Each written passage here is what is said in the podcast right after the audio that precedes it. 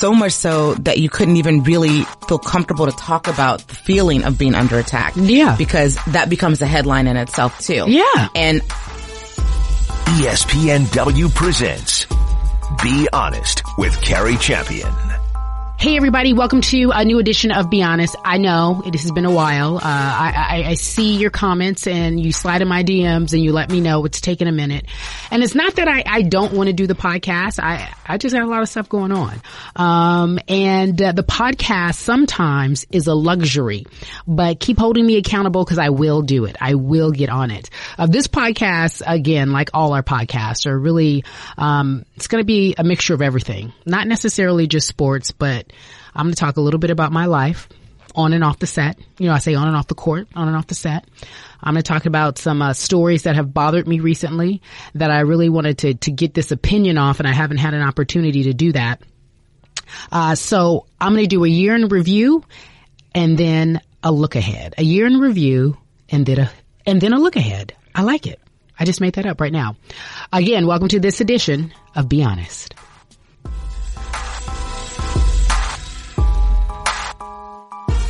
2017 uh, was crazy, folks. You already know that, especially uh, in the world of sports, because I think this was the very first time that uh, people that I know who have no interest in sports became extremely interested uh, in what was going on. There were so many different storylines, but the main storyline was Colin Kaepernick, uh, LeBron James, uh, the president, and then one of my colleagues, Jemele Hill. I feel that the attack on the NFL, if you will, uh, from the man holding the front office, uh, made a lot of noise. I think that people were interested in hearing what was going on, but not necessarily listening to other points of views. So I look back on this year and I learned a lot. Um, it was humbling for me because I think with this platform, and anybody with a platform, I think you get torn between speaking out, saying the right things, being appropriate, uh, that fine line between uh, is it okay to say this or is it okay not to say this or what should I say? I'm a big believer in that you shouldn't speak out unless you have something to say, unless you're educated on a certain topic. And and I have to tell you, uh, there were many times when I was just in despair. I really was. I, I felt like uh, the NFL players were put in, in, in an impossible position. I felt like they were told to take a knee or take a stand, whatever, however you want to, however you want to phrase it. But then we didn't realize that there was an obligation um, that many of these players had. They had an obligation to their family. They may have had a personal obligation to to to not say something or speak out or use their platform. And then there were those who wanted to say something. I, I, I really try not to criticize people who don't use their platform because we really don't understand what they're going through. And I say that because, for instance, by way of history, everyone knows that there are so many famous athletes who said nothing when so much was going on. I'm thinking about Michael Jordan. I'm thinking about Magic Johnson. And you all know I love me some magic.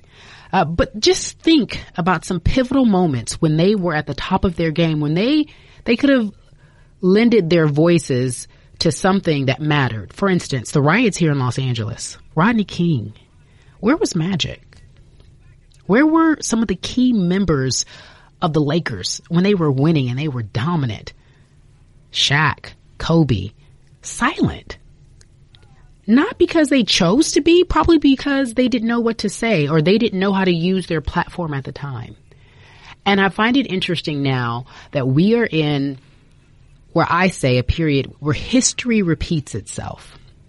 So we see folks speaking out now and we're liking them to certain other famous athletes. For instance, a lot of people are saying Colin Kaepernick and Muhammad Ali are the same. Uh, while they're not, but they are. And you can, and you can see why, right? Uh, Colin became a movement, uh, not necessarily unwillingly, but unknowingly. He was privately protesting until we came along and asked him to speak up. Until we came along and said, well, why aren't you standing? And then, and then Colin, because by way of history, folks have a short memory, decided, guess what? I, I won't sit anymore. I'll actually kneel because I spoke with my friend Nate Boyer, uh, who was white, who served in the army, said to him in the military, said, I think it's more respectful if you, if you kneel. Again, this would be a more peaceful way to approach the situation. Well, then that's all she wrote. It was done after that. No one could hear anything else because all they saw was him kneeling. The message didn't matter anymore. And then we bring in politics. We have been often told, especially with this ESPN platform, do not talk about politics. We are sports. That's what we do. Stick to sports. You guys stay on my mention. Stick to sports. Well, we were sticking to sports until the president of the United States decided to join in the protests or anti-protests and, and speak to us and get into our world of sports. And we saw it again and again and again and again. It was crazy. And the thing is, it's happening in real time. So I'd have all these different friends come up to me and say, why aren't you guys doing this at ESPN? And why aren't you doing that at ESPN? And if I was at ESPN, I'd do this and that. No, you wouldn't. No, you wouldn't. You just wouldn't. Well, why isn't the undefeated, you know, saying this and saying that? I, I have to explain to you all listening that it's just not that easy because it's happening in real time. These are real life situations that have not happened before. There's no way to handle it until you go through the process. I, and I'm not excusing ESPN in any form or fashion for what we did or didn't do or how we approached the situation. But what I do know when things are happening in real time, you're making up rules as you go. You have to experience it and then make up a, some type of rule or some type of response. And that is so tough to do. This is uncharted territory for networks, for, and that, I mean CNN, ESPN, MSNBC, Fox, the way that we live in this world today, we are just now experiencing it. Meaning, have you ever had a president attack the media? Never. Not that loud, not that proud, not so vocally. So then what do you do? You figure it out as you go along. And we all know that you have to make really tough choices. And and what I mean by that is you have to decide what you're going to say and what you're not going to say. I have friends who Loki came to me like, I want to speak out. I want to say something, but I don't want to lose my job. That honestly, that's what 2017 felt like to me. So many people saying, I want to say something. I want to do something, but I don't want to lose my job. If I'm honest, I didn't necessarily feel like I was going to lose my job, but I understand why they felt that way because they may have felt like they didn't have that security or they saw other people around them losing their jobs for no necess- for no reason, for no reason, just nonsense, or, or, getting in trouble, or or are people looking down on them, or are people taking a certain amount of heat? And we all know, like my my dog took a lot of heat. I'm talking about Jemele. She took a lot of heat. No one's questioning her now, right? 2018, we're not not too many questions about where she stands, but in 2017, she had to deal with a lot. So I could only imagine experiencing or watching Jemele deal with what she had to deal with. I could only imagine what a Colin Kaepernick has to deal with or what a Michael Bennett had to deal with. You know, there were a few who were very loud and proud about what they wanted to happen with the league. And it's tough. So I try not to to judge them for what they did and didn't do. We move over to the NBA and we see folks like LeBron. LeBron can say anything he wants. Literally, he can say anything he wants. Think about this. When LeBron called the president a bum, did you ever think that you would be in a position where the most powerful person in the world is being called a bum by the most powerful athlete in the world? I look, I did an impromptu survey. I talked to so many people that worked at the ESPN and in sports in general. I've never seen that. That was a watershed moment in sports and in our history. And I don't know if you guys paid attention to it because there's so much going on and we're inundated with social media and there's so much information coming at us. The history books will prove that what LeBron James did on that day was unheard of. Do you find it interesting that the president had never, has never said anything about LeBron since then? Why is that? I have to tell you, I don't know. I suspect, but I don't know. But it also made me think, here we are again in 2017, and this is what we're talking about. Nothing is focused on the court or on the field. It's all off the field. It's all off the court. What is going on in our country right now? For those who say sports and politics don't mix, they do. I'm sorry, they just do. Whether you want to admit it or not, they just do. And in this year in review, I I decided to do a couple of things. I decided I decided to be purposeful about my position. Um, I decided to make sure I spoke out on things that I was passionate about, um, and things that affect me. Nothing more frustrating than a person with a ton of talent, uh, and they feel like their time is being wasted. Right? there's nothing more frustrating than that. Like I, if you, if you have so much talent and you have so much you want to say and so much you want to do, but yet you're put in a position where you can't speak out and you can't say what you want to say, you're frustrated. You're angry. You express yourself in different ways. But what you also need to do is have a plan.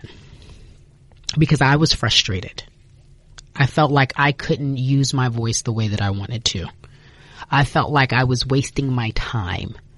Not because of where I work, but because of how I wanted to go about it, how I wanted to infiltrate the community, how I wanted to make sure that my platform had a purpose.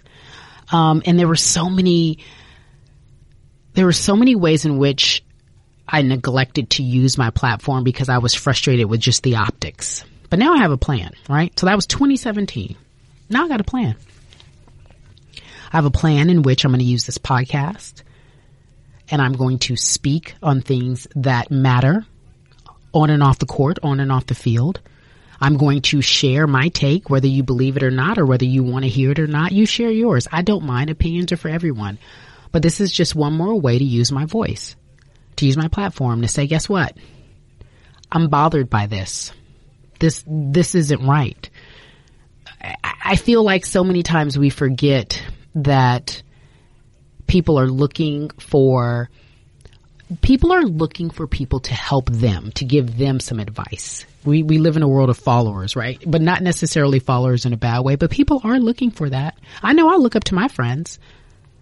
I have one of my friends with me right now, Kelley Carter. She works for the Undefeated. Um, and as you all know, the Undefeated is our partner. It's our online partner. Uh, it dedicates itself to uh, the African American community, speaking on issues, writing on issues, sharing things that are sports, entertainment, lifestyle, all the like. And Kelley can relate to that frustration. She can relate to, I, I want to say something, but where do I go with this? What's the end game? Have a plan. Be smart. How'd you feel last year? If you recap the world of sports and politics, how'd you feel last year, Kelley? Um, that's a great question. I, I, I think I felt a little trapped if I'm being honest. You know, I think generally speaking as a journalist, we kind of all grow up in this world of being objective. And the truth is, and I think all of us know this, is that there's really no such thing as objectivity in journalism because we all have a frame of reference and that's, that frame of reference is what shapes how news is delivered a lot of times. I mean, the goal obviously is to be as objective as possible.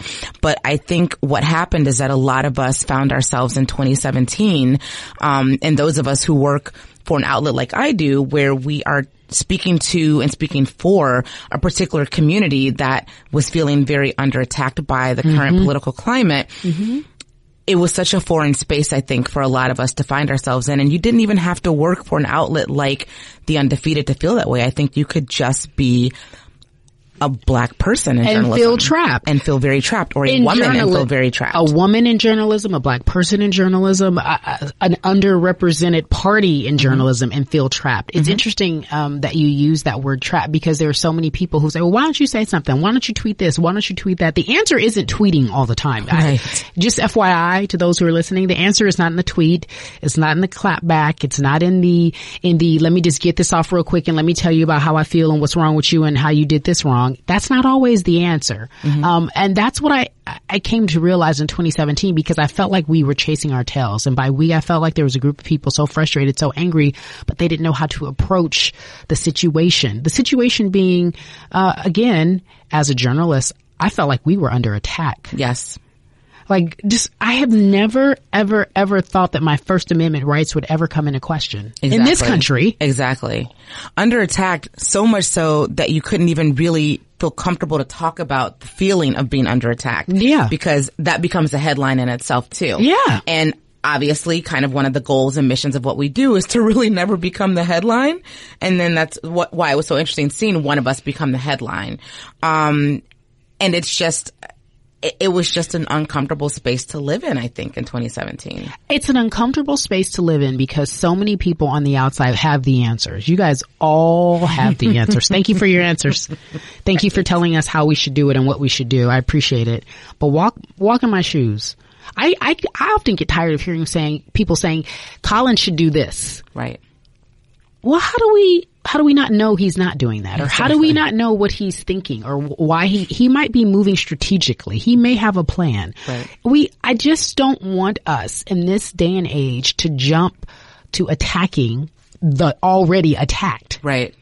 Right. I, I love when people uh, tell other people how they should spend their money, mm-hmm. live their lives, mm-hmm. speak out on whatever platforms they believe they have, um, because that is so easy and fun to be that person to direct someone else what they should do and how they should do it. Um, a, a lot of times too, because we well know this, you don't know what people are doing behind the scenes, and you don't know kind of what it's taking to get to what will ultimately or may ultimately become, um, you know, a part of public consciousness at I- some point. I even think of it this way. I had a I had a conversation with our former president John Skipper, and and I talked to him for about an hour and a half about where we were, and this was towards maybe November. You know, all this nonsense had went down with Jemele and and and and we saw again LeBron speak out, and we saw Michael Bennett and Colin Kaepernick in the aftermath, and this story continued to be the story. And I said, why aren't we responding? Right. Why aren't we going off and letting these people have it? Mm-hmm. Why aren't we, why aren't we, I had, I had a whole plan of things that we should be doing as a network. And while, yes, I do believe we should have taken a stand early on, he was very clear. He said, listen, this is all happening, as I mentioned before, in real time. Mm-hmm. This is all new to everyone and we're trying to figure it out. And, and there are some things that are quote unquote above my pay grade, but at the same time, I said to him, what's right is right and what's wrong is wrong. Sometimes it's that simple. Sometimes it's black and white. And he agreed with me. And he said, well, I may not make decisions publicly or I may not speak out loud in a way in which people can hear me. There are things being done behind the scenes that are very clear to let you know where I stand. There are decisions made that are very clear to let you know where I stand and how I move. I challenged it and challenged it because that's what we do, right? But the reality is that sometimes there are other things working and there is a plan in place. I can't deny that it was not frustrating. Mm-hmm. And the feeling of trapped is the worst. Yes. This was the first time in my career that I didn't want to be in my career, Yeah. Right? Yes. It was, it was hard. I mean, I feel like a lot of us kind of formed these little, um, uh, support groups. I mean, I know you and I would, we talk all the time anyway, but we would often talk every day like, what, what can we say? What do we do? How do we react?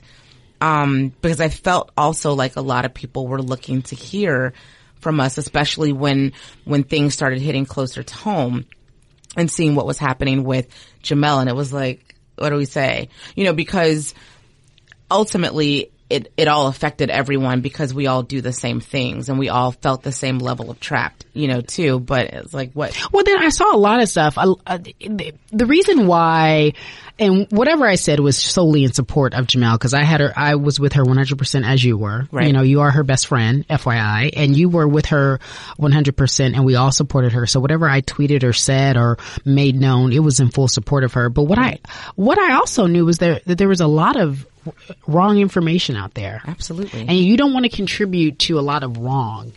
You know, that's the one thing I can't stand. Like, I mm. love, I swear to you, I love social media. I love this outlet. But the podcast now, honestly, I'm glad that I have this platform. It's to correct all the wrong. Cause there's Yeah. a lot of wrong out there. Yes, yes. That didn't happen that way. I love the great story of, of, of the outrage in the newsroom. You know, people with pitchforks coming in, you know. Yes. Didn't happen like that. you know? all. No. That didn't go down that way. You know, but it's fine. Whatever, whatever's, whatever's good. Whatever floats your boat. Um, but I know that w- we needed a plan and we didn't have a plan because we felt trapped. Right. And so coming into, coming into my own, coming into a lot of thought, thoughtfulness about how I wanted to, to use our platform as a journalist because now whether we want to admit it or not, we become the story, just as you said, even though we're not supposed to be, we do become the story mm-hmm. now because someone has made us the story. Right. I mean, when the leader of the free world shouts you out on Twitter, you know, you, you become the story. Or I, I think that he, in general, his plan is to to attack the credibility of press. Absolutely. everything is fake news if it's not, you know, something that he- Favorable. Favorable. Yeah. So then, what do you do? I mean, that is, that is a tough situation to be in. I speak to so many kids now and they always say, well, what, do you love your job? What, what do you love about it? I'm like, it's changing and I don't know what it'll be when it's time for you to do it. Right. But it is changing Yes. because we are now in a place. I had this conversation with, you know, Pam Oliver and she was like, I never needed a brand. I never needed social media. I just had a pen and paper. She was like, and that's all I needed. She was like, I, if I reported on the story and I did well, that was my brand. She was like, now you guys have Instagram and social media and you feel the need to respond and you, and you become a story because you're being attacked. And then so you feel like you should respond to that and you can't focus on the focus. You can't focus on mm-hmm. what's important. Yeah. And what's important is keeping it right and real and telling the story and having a plan. I keep saying that because that's the theme here. Where's the plan? Like if we get so caught up in responding to the nonsense, what do we do? Right. And why are we responding to the nonsense?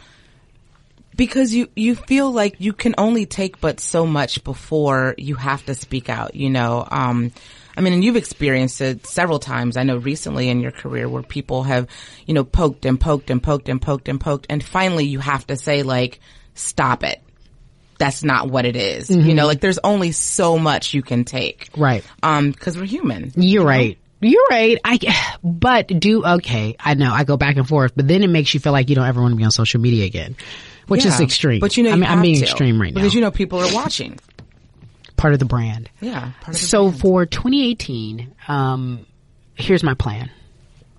Uh, my plan is to use this podcast to address, um, things that matter in the world of sports. I hope you still listen and subscribe. I'll try to be more, and I say this often, I try to be more diligent. I'll try to do it more often.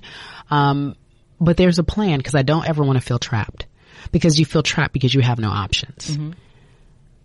And so this platform is going to be used for options, for the plan, to speak out, to talk about other options, to give other people a platform who have something else to say as our world changes. yeah So in 2018, we'll use this podcast to address things that are out there that may be real or not real, to have a plan, to give other people a platform to speak out, to do what they want. Now, speaking of speaking out, on the other side of the break, I'm going to speak out. Okay? I'm going to address some things that were aimed at me specifically. You ready? You want to stick around? i'm real ready for this Be honest. Back in a moment.